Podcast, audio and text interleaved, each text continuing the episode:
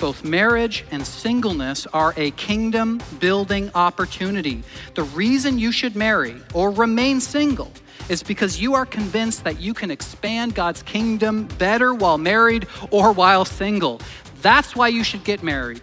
That's why you should remain single, because you are convinced you have caught a vision from God that you are calling me to this, and I can expand God's kingdom better by pursuing that path.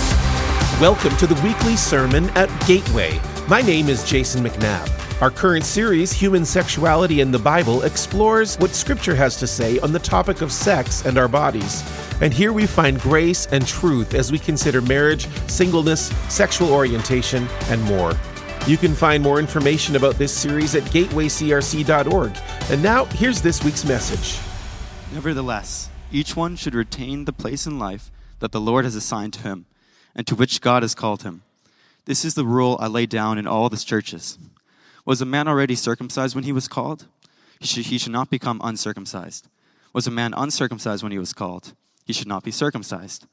Circumcision is nothing, and uncircumcision is nothing. Keeping God's commands is what counts. Each one should remain in the same situation which he was in when God called him. Were you a slave when you were called? Don't let it trouble you, although if you can gain your freedom, do so. For he who was a slave when he was called by the Lord is the Lord's freedman. Similarly, he who was a freedman when he was called is Christ's slave. You were bought at a price. Do not become slaves of men. Brothers, each man, as responsible to God, should remain in the situation God has called him to. Now about virgins. I have no command from the Lord, but I give a judgment as one who, by the Lord's mercy, is trustworthy. Because of the present crisis, I think that it is good for you to remain as you are. Are you married? Do not seek a divorce. Are you unmarried? Do not look for a wife. But if you do marry, you have not sinned. And if a virgin marries, she has not sinned. But those who marry will face many troubles in this life, and I want to spare you from this. What I mean, brothers, is that the time is short. From now on, those who have wives should live as if they have had none, those who mourn as if they did not, those who are happy as if they were not, those who buy something as if it were not theirs to keep, those who use the things of the world as if not engrossed in them. For this world in its present form is passing away. I would like you to be free from concern. An unmarried man is concerned about the Lord's affairs. How can he please the Lord? But a married man is concerned about the affairs of this world, how he can please his wife, and his interests are divided. An unmarried woman or virgin is concerned about the Lord's affairs. Her aim is to be devoted to the Lord in both body and spirit. But a married woman is, is concerned about the affairs of this world, how she can please her husband. I'm saying this for your own good, not to restrict you, that you may live in a right way in undivided devotion to the Lord. If anyone thinks he is acting improperly toward the virgin he's engaged to, and if she is getting along in years and he feels he ought to marry, he should do as he wants. He is not sinning. They should get married. But the man who has settled the matter in his own mind, who is under no compulsion but is controlled over his own will, and who has made up his mind not to marry the virgin, this man also does the right thing. So then, he who marries the virgin does right, but he who does not marry her does even better. A woman is bound to her husband as long as he lives. But if her husband dies, she is free to marry anyone she wishes, but he must belong to the Lord. In my judgment, she is happier if she stays as she is. And I think that I too have the Spirit of God. This is the word of the Lord. Good morning. And happy Mother's Day to you all. Uh, if you have your Bible, please keep them open. Uh, if you got a physical Bible, keep First Corinthians open and also find Matthew chapter 19 and put a tab there as well, please. Um, just like last week, we are going to be covering both of these chapters at the same time because Paul finds his instruction in 1 Corinthians chapter 7 on the words of Jesus in Matthew chapter 19 with respect to marriage, with respect to divorce, and with respect to singleness, like we are covering today. And uh, I just want to say a very quick note to parents who are here. Uh, early on, a couple months ago, I struggled with whether or not to uh, give this message a PG 13 rating or not. In the end, I decided not to. I think it's probably like PG 10, but I also recognize that uh, you are the primary disciplers of your children. So if, uh, if you're a parent here, you got a 9, 10 year old, and, and you're not really ready for them to have the conversation about sex, then uh, please feel free to make your way to the lobby, find our kids' church team, and I can assure you they will not be talking about sex and singleness in kids' church. Uh, but uh, I think it should be okay. The youngest person in this room is my son Liam. He's nine years old. I think he should be fine. So I've entered, uh, entitled this message is Marriage Plan A and Singleness Plan B. And here's what I mean by that rather cheeky sermon title. As we look at this topic today, I want to start by acknowledging something right off the bat that makes this topic so difficult to talk about. Marriage is good, right? Marriage is something that is beautiful, it is something to be cherished and to be solely defended. All that is true. And it's also not lost on me that I'm talking about the importance of singleness on marriage or on uh, Mother's Day. So just you're welcome in advance uh, for this sermon. It's going to be amazing as we dive into this. So I recognize how hard it is to be single in today's culture. And we're going to look at our text again in just a little bit, but I want to share with you a couple of reasons why it is so difficult to be single in Canada today. And the first one, which I put in your note sheet, is this the world that we live in, or the fish bowl that we find ourselves swimming in, is obsessed with sex. Is obsessed with sex. Now, I think that's true. I think there's a lot of different ways that I can show you this, but it sort of feels like preaching to the choir. It sort of feels like trying to convince a fish that it's wet. There's not a whole lot that I need to share, but let me just give you one example of this. Uh, who here, by a show of hands, has not seen this movie, The 40 Year Old Virgin? Okay, like at least half of you in this room have not seen that movie. Now, here's my question I, I, need you to share with me, audibly tell me, what genre is this movie? Go ahead. A comedy. How, no, here, here's my question. You haven't seen this movie. How do you know that it's a comedy? Like, okay, Steve Carell's in it. For, forget that for a second. But how, how do you know that it's a comedy? Because there is a cultural lie that has been sold to you that we have all been drinking in for years and years and years. And here's the lie sexual expression and sexual experience are necessary for human flourishing. They're necessary for human flourishing. That's the lie that we drink in with every commercial, every single ad, most of the movies that we watch, many of the books that we read. This is the lie that we hear all the time. In order for you to be a fully alive human being, to be your authentic, true self, then you need to experience this. Sexual expression and experience are the way to do that. Now, you might recall all the way back in week two, we uh, talked about worldviews, and I relied quite heavily on Carl Trueman and his book, The Rise and Triumph of the Modern Self, which really has helped me um, try to identify some of the leading cultural values that we are drinking in as Canadians in the 21st century today. So let's just review those really quick by looking at the next slide, if we could see that. Uh, the one I want us to take a look at, especially, is Sigmund Freud when he said that our core identity is sexual. That's our core identity at the center of who we are. In order for us to truly know ourselves and to find fulfillment in this world, we find our identity in matters of sexuality. And so that's the reason why when we see this movie, The 40 Year Old Virgin, and instantly we know it's a comedy because we say, that's what it means to be fully human. Let's just look for a second at what Carl Trueman writes in his book. He says this No one today needs to be told that a movie with the title The 40 Year Old Virgin is a comedy. The very idea of someone reaching the age of 40 with no experience of sexual intimacy is inherently comic because of the value society now places on sex. To be sexually inactive is to be a less than whole person, to be obviously unfulfilled or weird. The old sexual codes of celibacy outside of marriage and chastity within it are considered ridiculous and oppressive, and their advocates are wicked or stupid or both. The sexual revolution is a truly, truly a revolution that has turned the moral world upside down. And so single people live in this hyper sexualized culture and they're grappling with the same temptations that we all face and drinking in the cultural values every single day when we see ads and movies and slogans. It's in our world.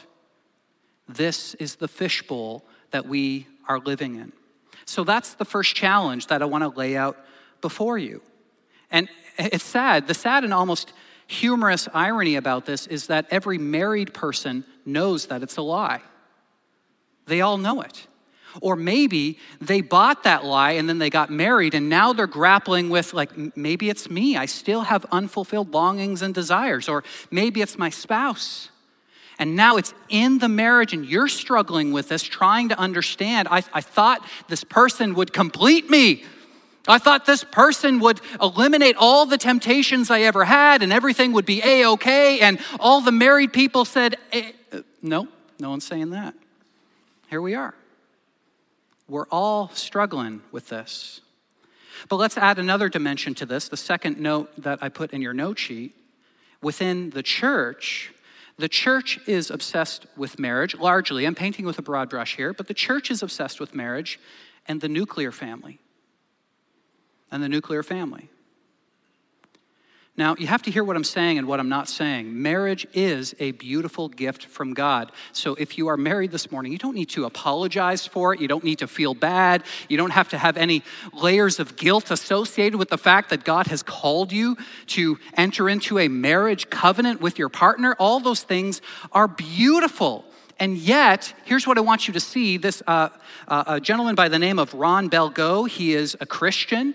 He is a celibate Christian. He has same sex attraction. He said this He said, Is celibacy difficult? Yes. But so is marriage. So is grad school. Is it frustrating at times? Yes. But watch someone raising toddlers sometime, and it may change your perspective on the challenges of celibacy. So, again, happy Mother's Day to you all. So, if we're honest, is it possible that churches sometimes give the not so subtle impression that marriage is the ubiquitous plan A and singleness is, well, not? Not. So let's just try some of these on for size for a moment. Um, grandparents, is it possible that you have some adult grandchildren, and when they come home from university, some of the first questions that you might ask is Have you found someone special? Are you dating anyone? Is God leading you to that person? Have you found that special person in your life? Giving the subtle impression that this is the direction that we should go. Or parents, maybe just maybe you've had this dream, this passion for your children or for your child that one day they would rise up, they would find someone that they would love, and then they would get married and they would have children of their own, and then you could have beautiful grandbabies and you could play with them. But here's the question what if the Lord has something different in mind for them? What if God has a different plan for their life? And you're trying to live vicariously through your children, but God has a different plan for them. Or maybe, just maybe, you're just a really well intentioned friend and you are the uh, unsolicited matchmaker in all your single friends' lives. And you're like, oh my goodness, if, if this person just married that person, they'd be so happy together and their children would be so beautiful. Maybe we are trying to impress that upon our friends when, in fact, God might be calling them to something different. Is that possible? Or maybe even in church world, we, we have some slogans that we use. They're well intended, but they're largely unhelpful. So let's review some of these together. You just need to find your soulmate. Have you heard that before? You just need to find your soulmate. That's not found anywhere in Scripture, but it's, it's found its place in our religious psyche that we think this way. Or as soon as you're uh, satisfied in God alone, He'll bring someone special into your life, as though the only way to get married is to enter into some sort of spiritual Jedi state. And once you get to that place, then boom, God will bless you with a vibrant marriage. Or God just has to do a little bit of work on you before he brings that special person into your life. So just hang on. That person's coming. Don't worry.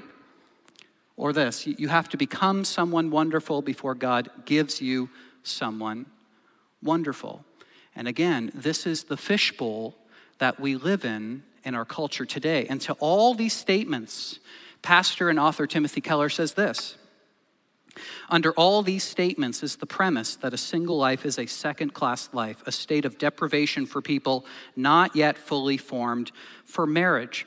But listen, the Bible has something to say about that. Paul has something to say. His desire in writing this passage that we read already is that you, as a single person, would not be anxious about singleness. And yet, here's the reality, friends. Because of our world and our culture's obsession with sex, and because of uh, the church's obsession with marriage and the nuclear family, many of our single friends experience a level of anxiety unprecedented in human history. There's a constant shoving and pushing in that direction. So let me, let me talk to the single people who are here or who are watching online. Maybe you're someone who is single and you have unfulfilled longings and desires. Or maybe you're getting a little bit older, your body is changing, and, and you're wondering if you will get married or if you'll be able to have children when you get married. Maybe you thought to yourself, I never saw my life turning out this way. I, thought I'd be married by now.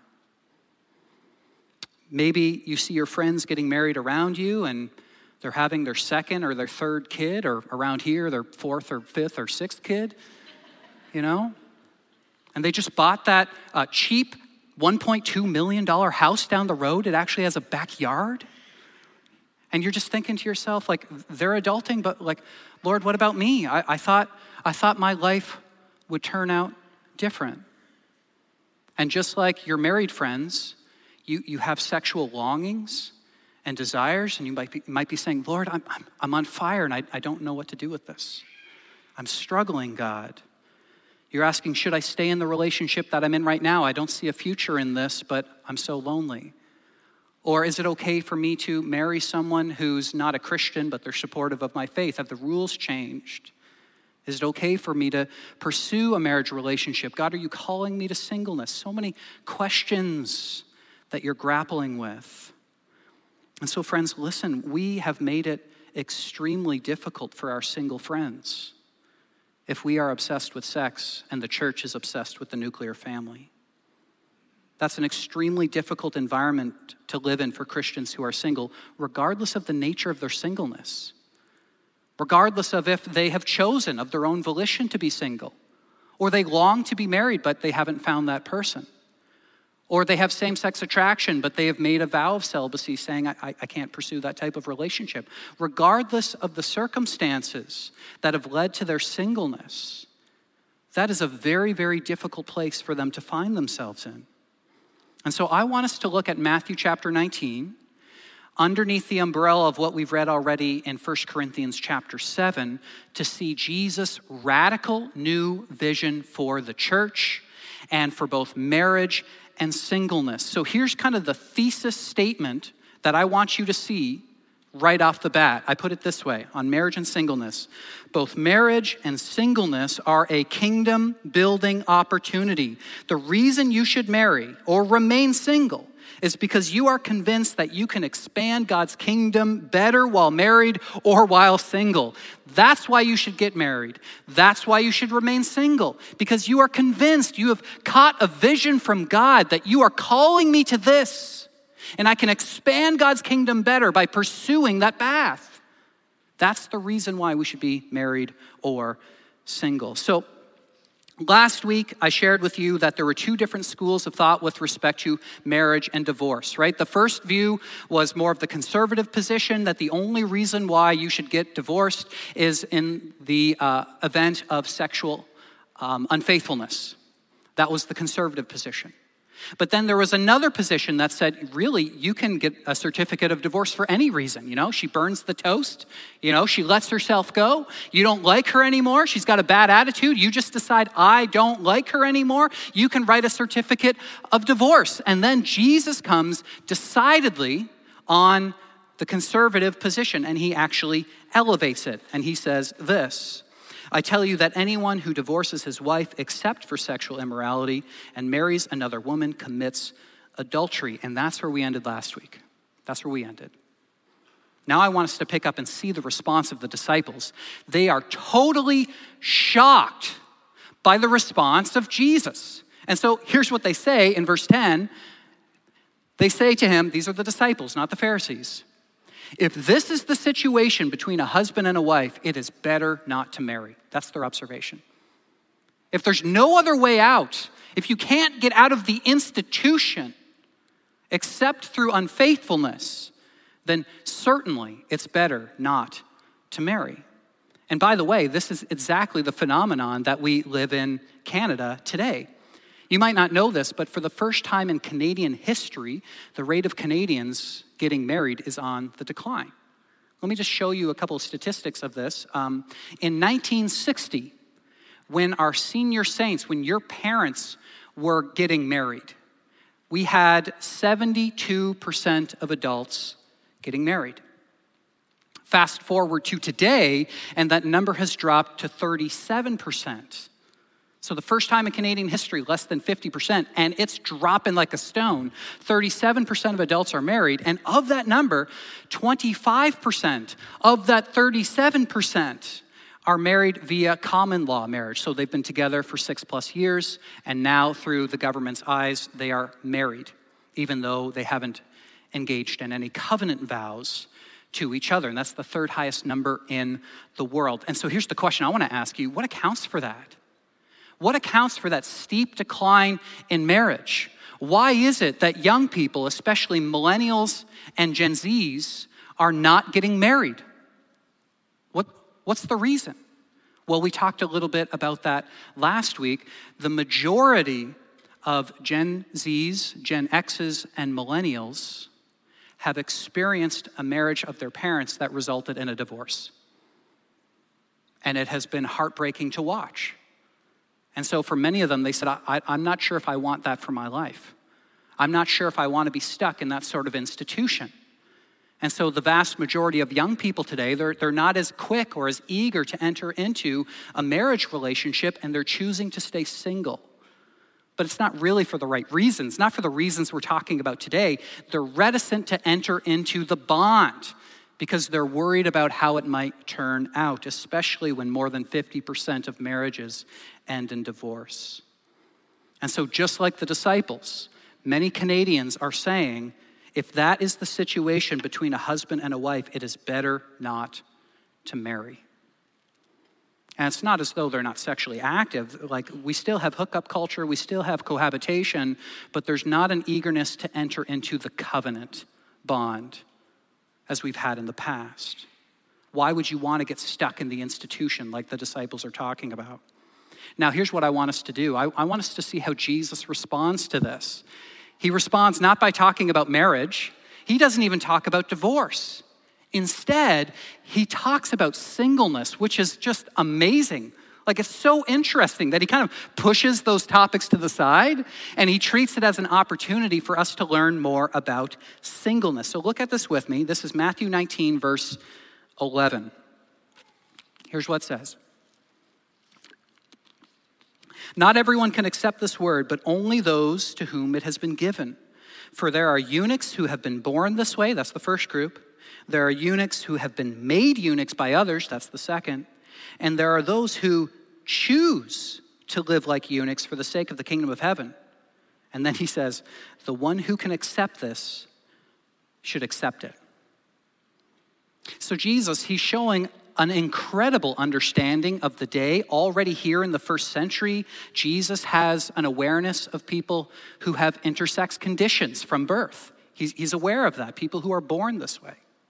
And then, second, he recognizes that some people have been made this way at the hands of other people. And then he talks about a third group, a group that almost never gets talked about, and he puts them in the center of the room. Not people who were born eunuchs, not people who have been made eunuchs, but people who voluntarily choose to live as though they are like a eunuch. Spiritually speaking, they become like eunuchs. And why would they do this? Jesus says, for the sake of the kingdom of heaven. And then he says, if you can accept this word, you should accept it. Now, Jesus, he's, he's proposing something that is an absolute reorienting of cultural norms. I, I shared with you uh, that singleness is really hard for those of us who are in Canada today, but I want to propose to you that it was even harder for first century Jews and first century Christians during the time of Jesus. It was incredibly difficult. So let me just share this with you with a couple things up on the screen. The first is the Greek view. This is just kind of what you might consider to be the pagan view. People who are not religious, but growing up in the Greco Roman world, they would say this there is no place in an honor shame culture to be fully accepted while a eunuch or even while as a volunteer eunuch. You, you can't be part of the institution, you can't be part of society if you're not married. That was the view.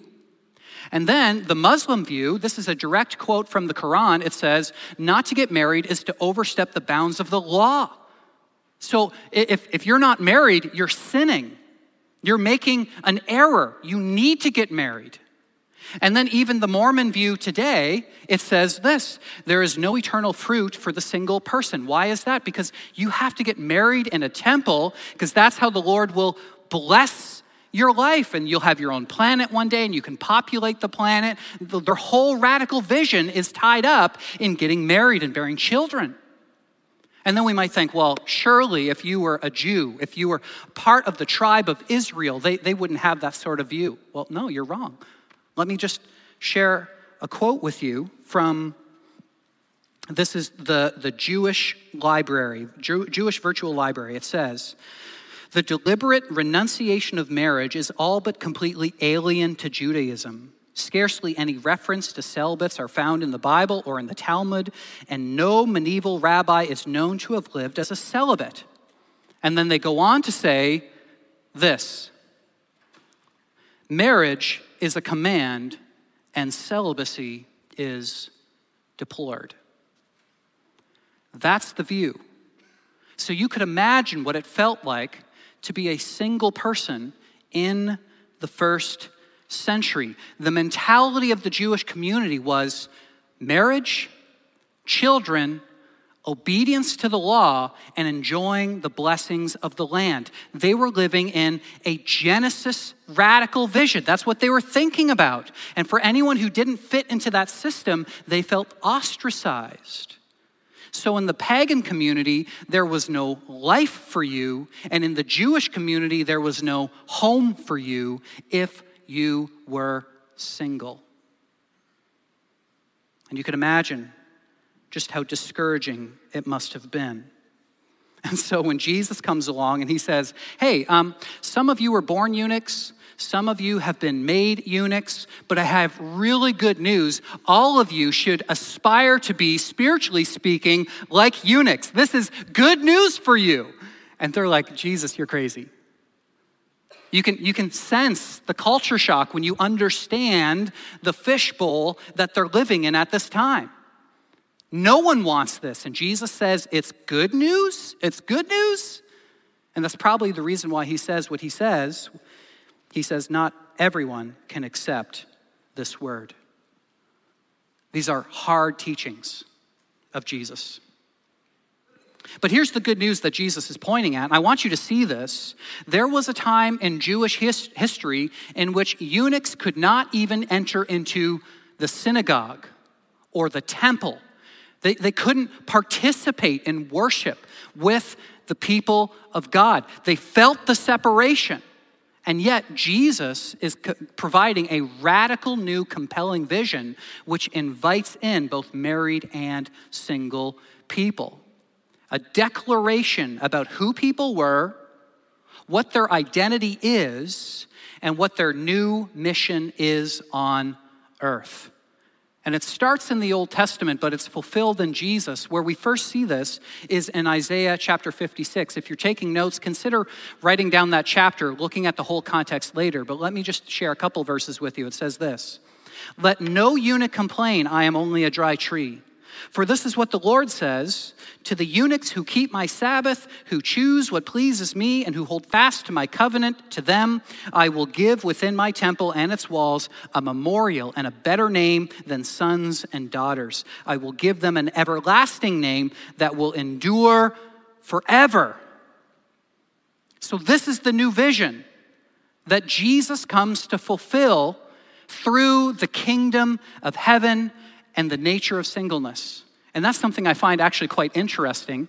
Jesus' vision for the new kingdom is expressed most acutely and most vividly through his instruction on singleness, which is a huge affirmation on the gift of singleness. So let me just share this with you. Let's look at the next uh, screen here. This is the Old Testament vision, which we've talked about already. The Old Testament vision is all about marriage and the nuclear family and then bearing children of your own who carry on the family line. And then within that, obedience in the land, observance of God's laws within the land, and then enjoying the tangible blessings within the land that God has given you. This is the vision of the people of Israel. And then Jesus comes along, and I just want you to see the radical new vision that he lays out for us. It used to be the nuclear family, and then it becomes the spiritual family.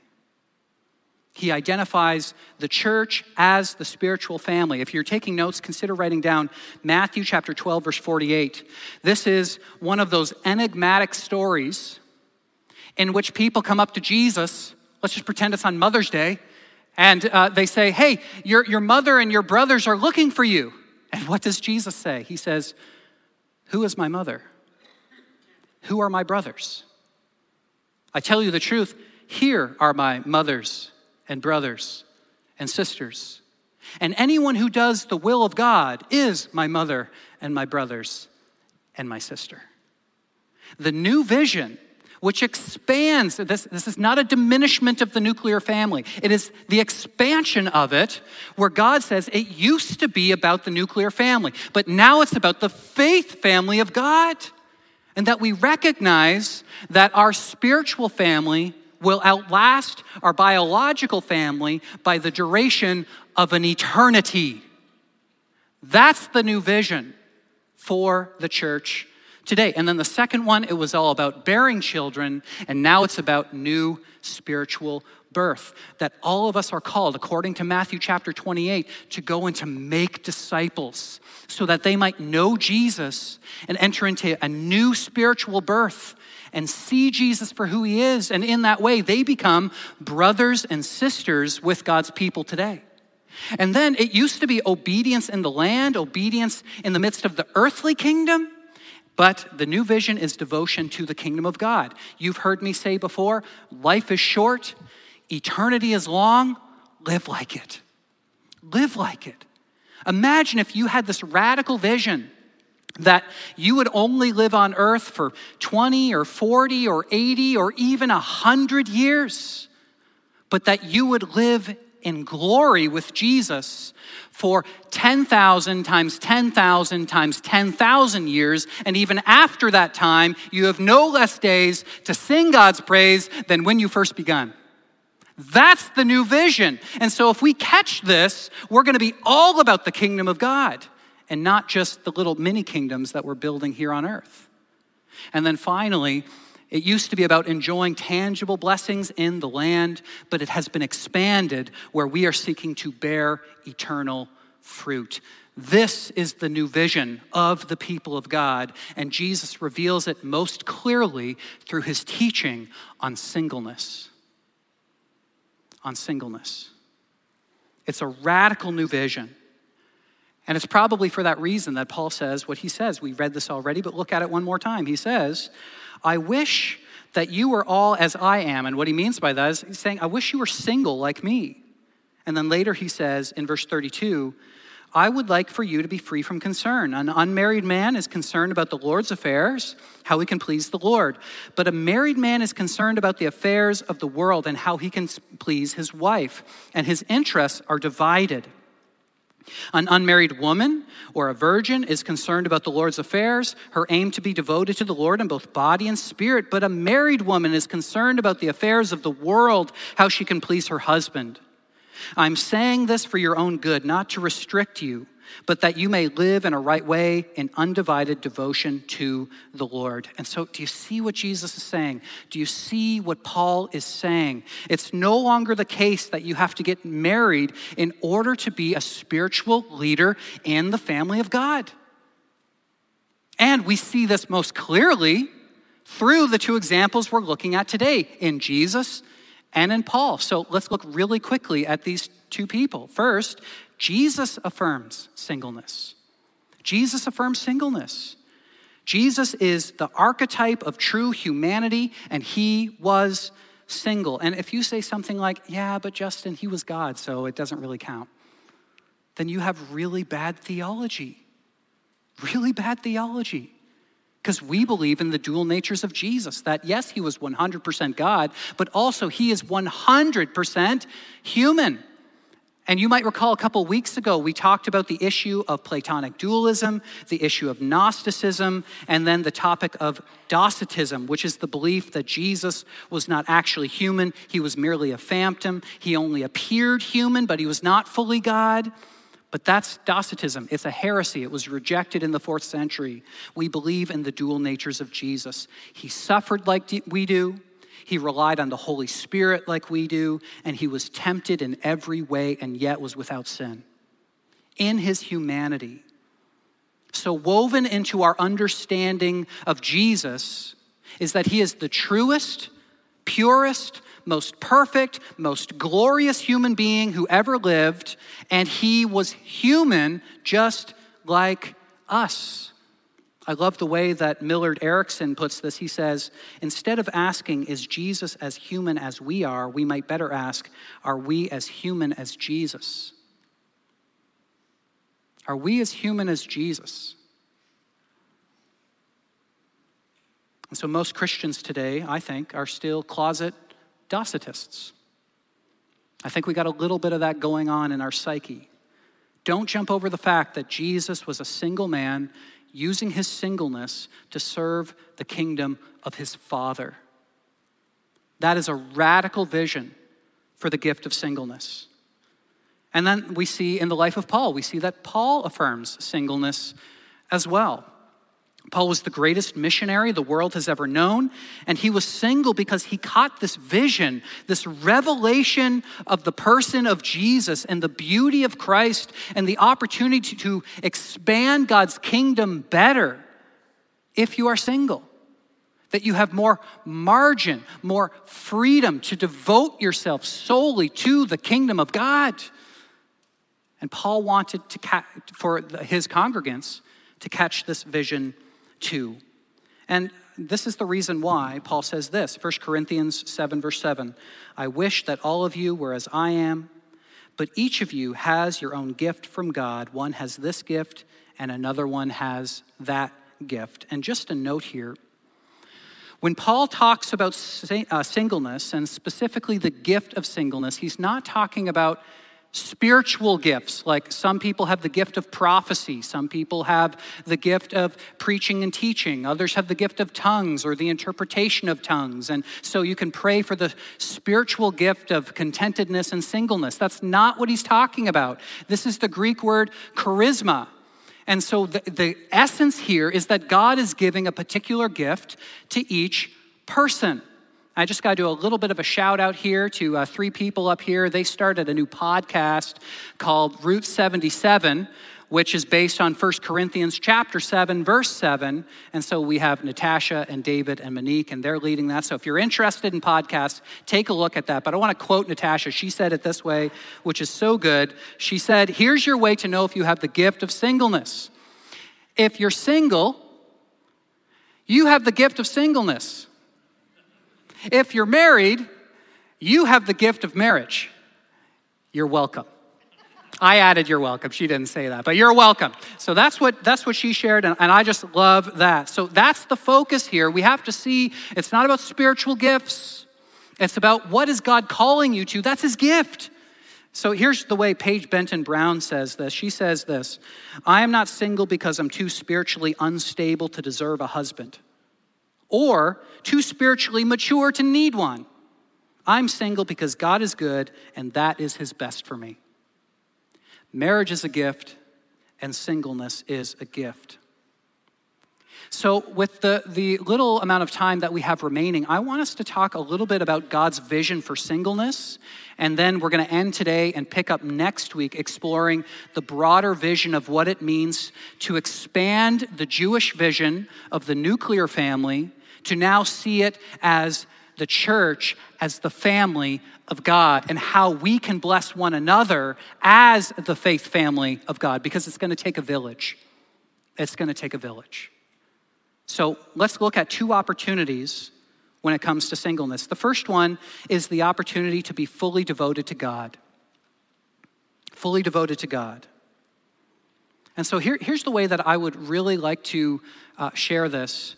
I believe the only reason why anyone should get married or any Christian should get married is because you are convinced that you can expand God's kingdom in the world better together than you can separate. It's not an idea that, oh, this person's my soulmate, they're gonna complete me, and if I just get married, everything's gonna be fine, everything's gonna be good. Because, like, no married person after five minutes believes that. You might believe it on your wedding day, but a week later, you're like, that was a lie. Happy Mother's Day. But you, you know that, right? You realize that it, there's no possible way that another person's going to complete you. The only reason why you should get married is because you're saying, Lord, I just think God's leading me in this direction. God's leading them in this direction. And I think God is calling us to do this together. That's, that's a compelling vision to get married. But otherwise, I, I think your, your standard default position should be I'm single.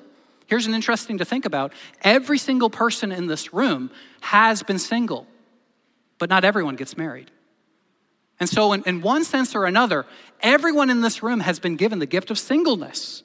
And at one point in time, God maybe gave you the gift of marriage, maybe, but everyone has the gift of singleness.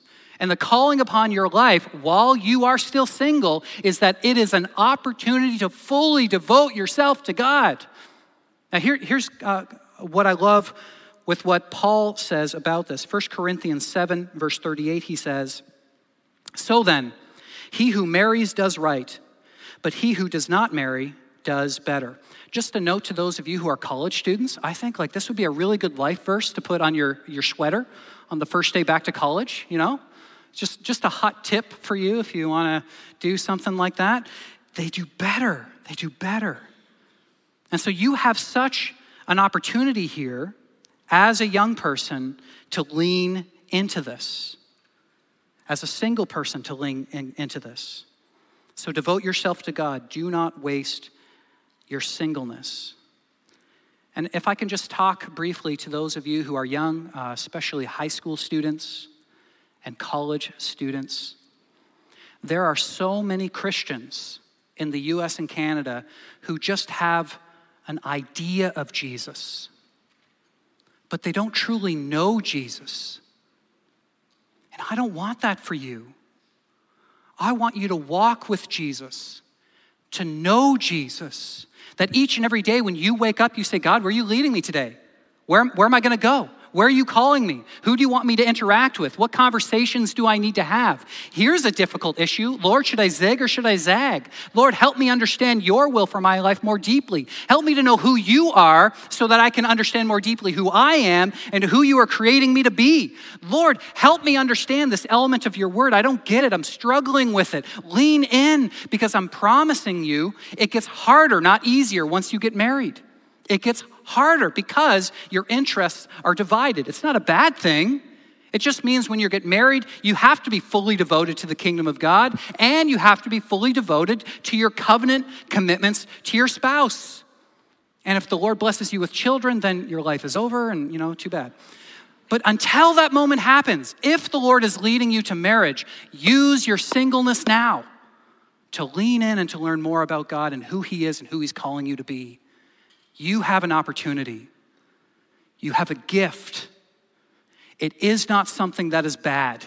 It's not something to regret. It's not something to be worried about. God has given you a gift. Don't waste your singleness. And here's the second point tied to that it is an opportunity to make a kingdom impact. So let me just try to puck handle this idea for a second. Single people do not have more time than married people. All of us have the same amount of time, okay? And we all have to make the best use of the time. But single people do have more freedom with respect to the decisions that they can make. And this is what is so compelling to Paul. This is the reason why Paul wants people to be devoted to singleness and to be content in their singleness. Because he realizes if God calls you to run, you're going to run. But if you're married, you're going to say, well, let me think about it for a second. You know, like you, you have to do that when you're married. And so you have more freedom to discern how the Lord is leading you in the world. It is an opportunity, it is a gift. And so, single people, Treat your singleness as a gift. And we need you. We need your gifts. We need your passion. We need your energy. We need your attention.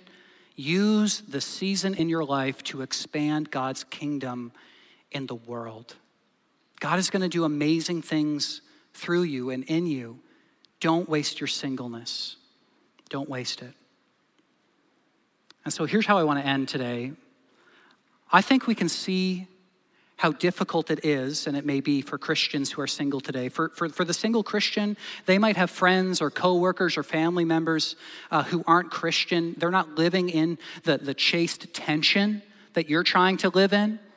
You know, whether they, they go out with their friends or they go to the bar or they hook up with others, and, and you, you might even feel ridiculed or mocked for the way that you're trying to live in obedience to God in the midst of your singleness.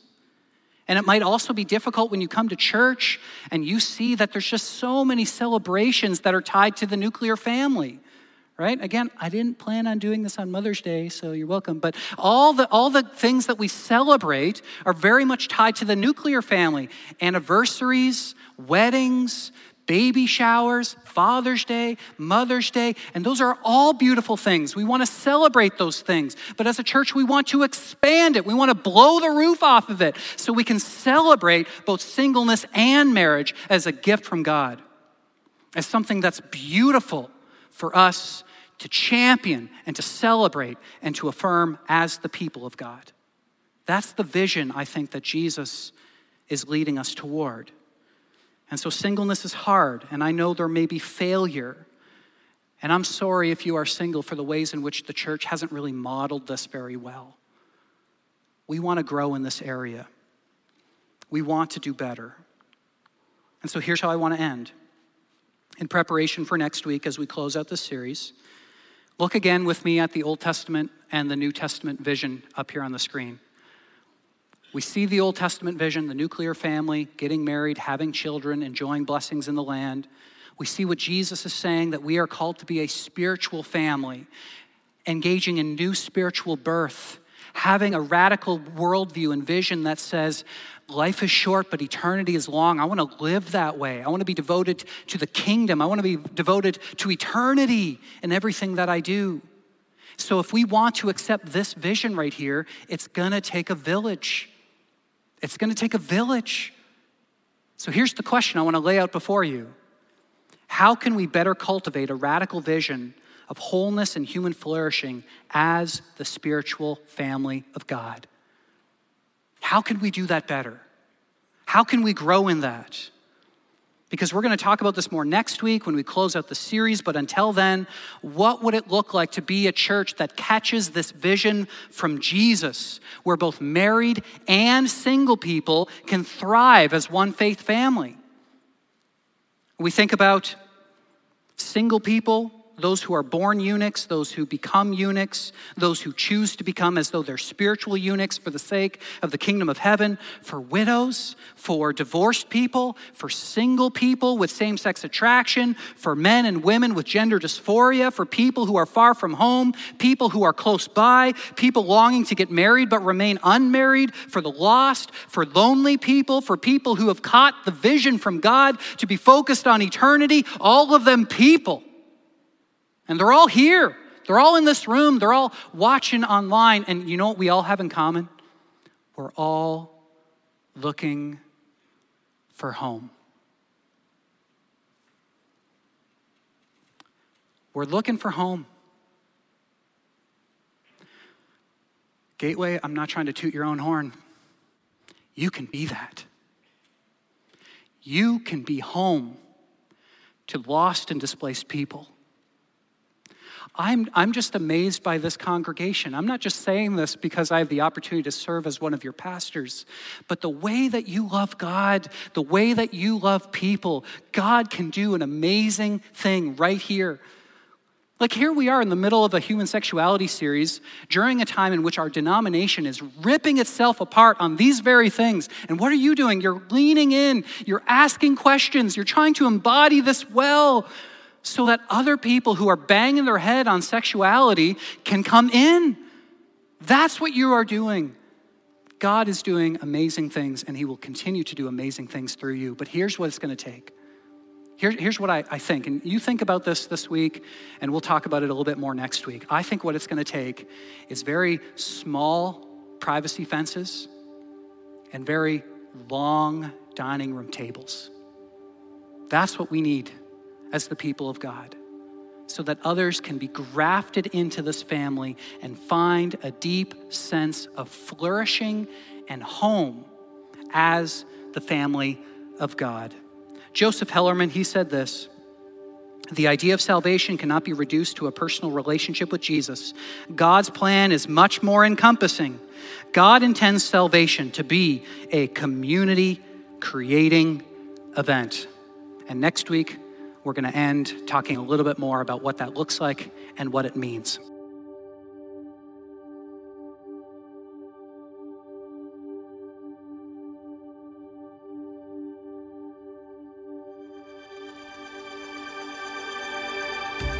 You've been listening to the latest message in our Human Sexuality series, finding biblical answers to questions about sex and marriage, orientation, singleness, and more. You can find more information about this series and our church's ministry at gatewaycrc.org. I'm Jason McNabb. Please join us next time on the weekly sermon at Gateway.